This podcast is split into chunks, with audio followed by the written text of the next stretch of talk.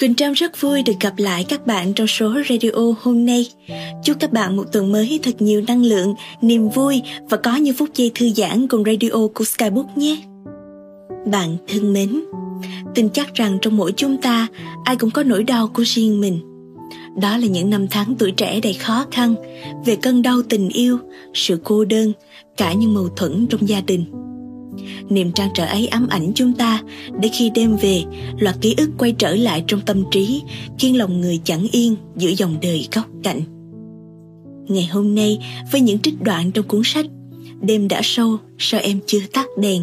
của tác giả giang phan, quỳnh trâm xin được chia sẻ những nỗi buồn cùng bạn và gửi gắm đến bạn một thông điệp nhỏ rằng, trong bóng tối đen đặc như nhung, luôn có sự hiện diện của những vì sao. Hy vọng vẫn luôn ở đâu đó chỉ cần bạn mở lòng, lắng nghe. Bờ bên kia của những giấc mơ. Đêm dần buông, những giấc mơ tưởng chừng đã đạt được. Bóng tối thẫm, chua chát như vị cam một thời. Ngày đó, chúng tôi chỉ là những đứa trẻ cùng xóm. Anh làm quen với tôi bằng cách bét hết tiền mua cho tôi một ly nước cam ngoài chợ dáng vẻ ngây thơ của cậu bé thuở ấy đã làm trái tim non nớt của tôi rung động. Và chúng tôi thích nhau. Thời điểm chớm nở ấy, tôi và anh như cặp bài trùng đáng yêu. Chúng tôi cùng góp tiền mua ô tô nhựa, siêu nhân, búp bê. Đồ chơi cứ đầy dần, và cả hai coi đó là thứ tài sản vô giá được tích góp bằng rất nhiều bữa sáng. Đến thời trung học, lần đầu tiên anh hôn tôi bờ môi người thô vụng quyện chặt và chẳng có gì thiêng liêng như phim ảnh thường tôn thờ. Nó chỉ là sự ước ác, bối rối, lạ lẫm. Chỉ đến sau này, chúng tôi mới biết nét bỡ ngỡ đấy đẹp đẽ thế nào. Rồi chúng tôi bắt đầu lớn lên và thay đổi. Tôi khao khát chôn phồn hoa, những bóng người hào nhoáng lấp lánh, các bộ cánh được treo trang trọng trong tủ kính. Còn anh vẫn tin vào điều bình dị ở đời. Một căn nhà, một cặp tình nhân, những luống hoa nhỏ. Chỉ vậy thôi là đủ. Khác biệt đó đã khiến chúng tôi dần xa nhau. Cuối cùng, chuyện tình đứt gánh. Bởi khi trẻ, ai cũng luôn cho mình đúng. Quan trọng hơn, đôi khi giấc mơ đẹp hơn tình yêu rất nhiều lần sau nhiều năm, tôi đã đạt được giấc mơ đời mình. Những chiếc áo hàng hiệu bị vứt bừa bộn nơi sàn nhà, làm nhạt đi vẻ hào nhoáng thường thấy của chúng khi nằm trong cửa hàng thời trang. Chai vàng lăn lóc trên mặt bàn, minh chứng cho đêm dài say khướt trong ánh đèn vàng lấp lánh không lối thoát. Căn chung cư cao cấp tôi ở rộng rãi, nhưng ngột ngạt, vì bao quanh không gian đó là những cánh cửa sổ đóng kín cùng sự lạnh nhạt của hàng xóm tôi cũng trải qua nhiều mối quan hệ với vô số chàng trai. Lấp lánh có trần trụi có, phóng khoáng có tùy tiện cũng có. Thường rằng, họ đến với tôi bằng mật ngọt trên môi và bước đi khi để lại đọt thuốc xấu xí trong gạt tàn đặt nơi đầu giường. Tôi đã sống trong những bữa tiệc ứ ngậy đầy xảo trá như thế.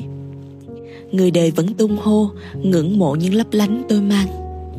Kẻ ganh ghét vẫn chửi rủa và như loài rắn trong bụi rậm, sẵn sàng cắn tôi khi thân này ngã ngựa. Chính trong khoảnh khắc đó, lúc tưởng chừng có tất cả mọi thứ, tôi lại thấy cô đơn cùng cực.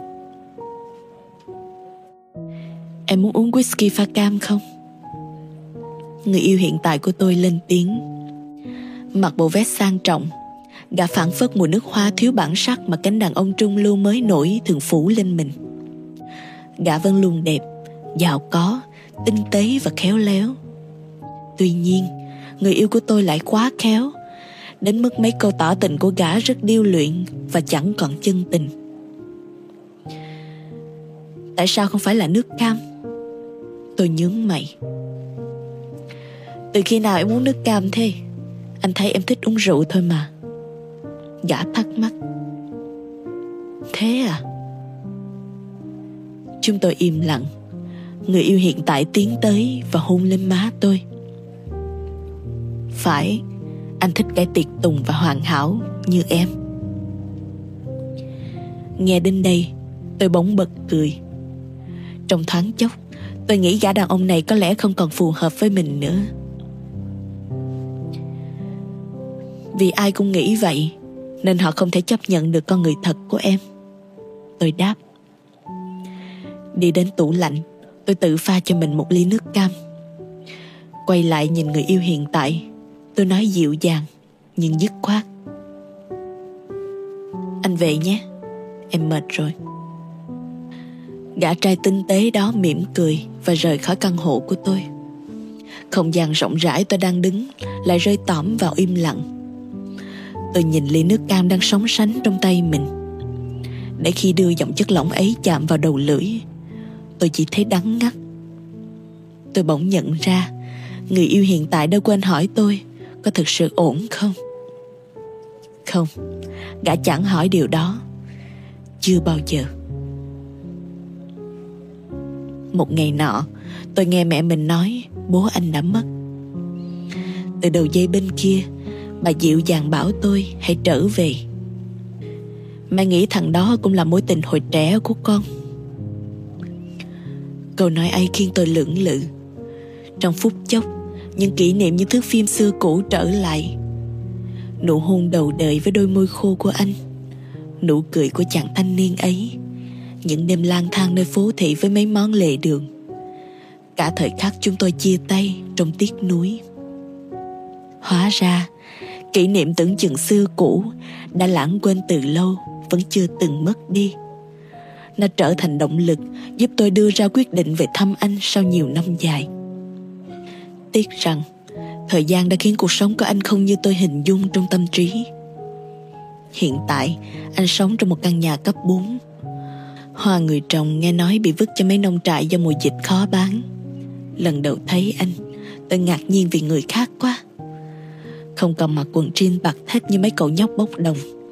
Anh giờ chững chạc với áo khoác da Sơ mi caro Anh nuôi râu chạy dọc xương hàm Và theo năm tháng Nét sỏi đời đã in sâu vào làn da Khóe miệng, ánh mắt.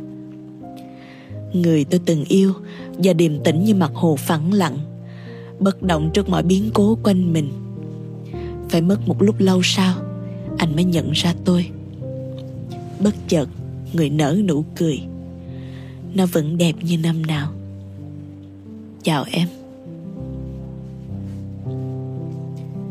Sau khi thắp nhang cho bố anh, chúng tôi ngồi trước cửa nhà, nhìn lớp đất đỏ dính dưới chân mình.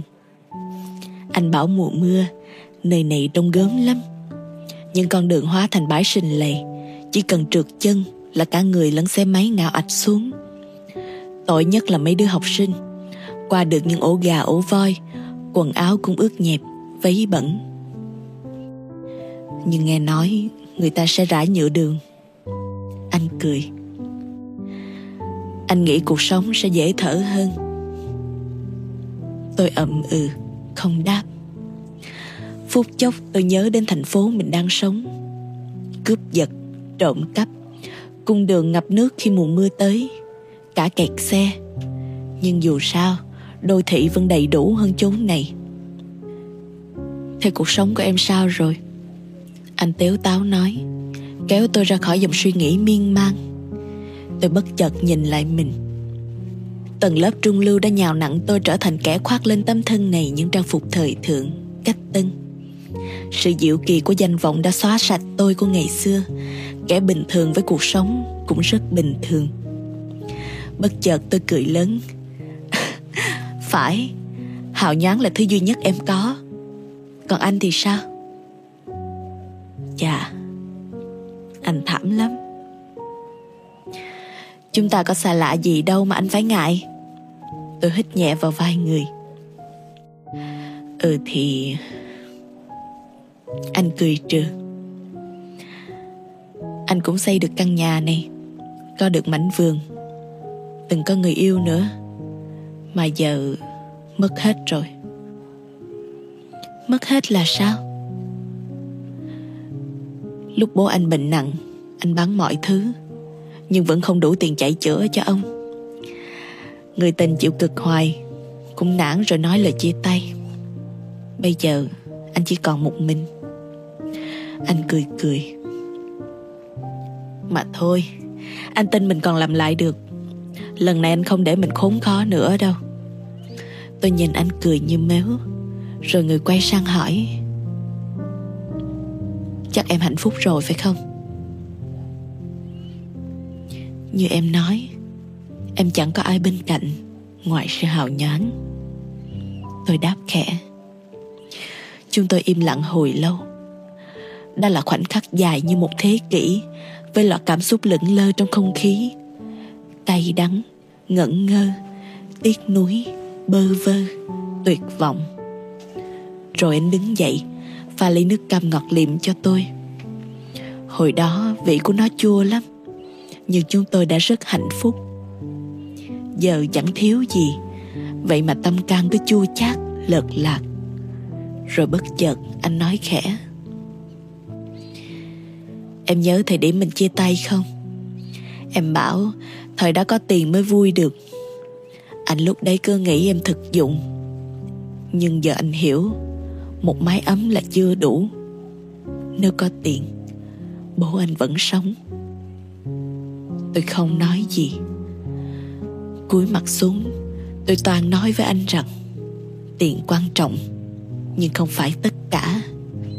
Ta vẫn cần ai đó bên cạnh. Trong căn biệt thự xa hoa, Vẫn nên có tiếng cười lấp đầy khoảng không trống vắng. Bữa cơm tuyệt vời Là nhìn người thân gấp những món ăn Với vẻ mặt hạnh phúc. Phải, Tiền quan trọng, Nhưng chưa phải bến đỗ cuối cùng. Một cách lặng lẽ Tôi tựa đầu vào vai anh. Và cứ thế, tôi khóc. Chúng tôi ngồi đó, đêm dần buông. Những giấc mơ tưởng chừng đạt được, bỗng tối thẫm. Chua chát như vị cam một thời.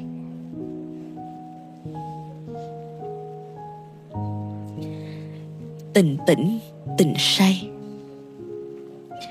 Tôi nói em rằng, tôi chẳng giàu đâu. Tôi chỉ có thể đưa em đi quan lề đường với ly trà đá được pha vội. Em cần gì phải ngồi cạnh tôi trong công viên Và ngắm những tòa nhà lấp lánh ánh đèn, Trong khi em có thể tìm được người trao cho mình những thứ xa xỉ hơn? Em nói mình mới 22 tuổi thôi. Em chỉ khao khát được yêu hết mình, Bỏ ngoài tai những dị nghị thiệt hơn. Đây mới là tuổi trẻ của em, Được sống hết lòng. Khi ấy, tôi cười có lẽ vì em còn trẻ quá, Nên vẫn mộng mơ về những cuộc tình không vụ lợi Tôi không hiểu được vì sao em lại vui như vậy. Với món quà tôi tự tay làm bằng thanh tre. Hồi nhỏ anh hay mày mò làm đồ chơi cho tụi nhỏ trong xóm. Làm riết rồi quen. Em bảo mình thích món quà như vậy. Thế rồi, em được những chàng trai khác tặng món quà đắt tiền hơn. Trang phục lấp lánh ánh kim những bữa tiệc phù phiếm. Nhưng em vẫn từ chối hết, chỉ giữ lại món đồ tôi tặng. Khi đó tôi bảo em khờ. Em cười, bảo khi lớn chút nữa, em sẽ có những món quà tặng xa xỉ đó thôi. Nhưng món đồ bạn trai tự tay làm, không dễ gì kiếm được khi người ta trưởng thành. Em yêu tuổi 22 của mình. Người nói vậy. Rồi em tốt nghiệp loại giỏi chuẩn bị bước ra trường đời. Tôi lại nhắc em, chuẩn bị đón chào những tình yêu mới. Bố mẹ người sẽ rất vui khi con mình tìm được ai đó muôn đăng hộ đối. Mây tầng nào, gió tầng ấy đã là quy luật muôn đời. Bỗng nhiên em giận tôi, người bỏ ra biển.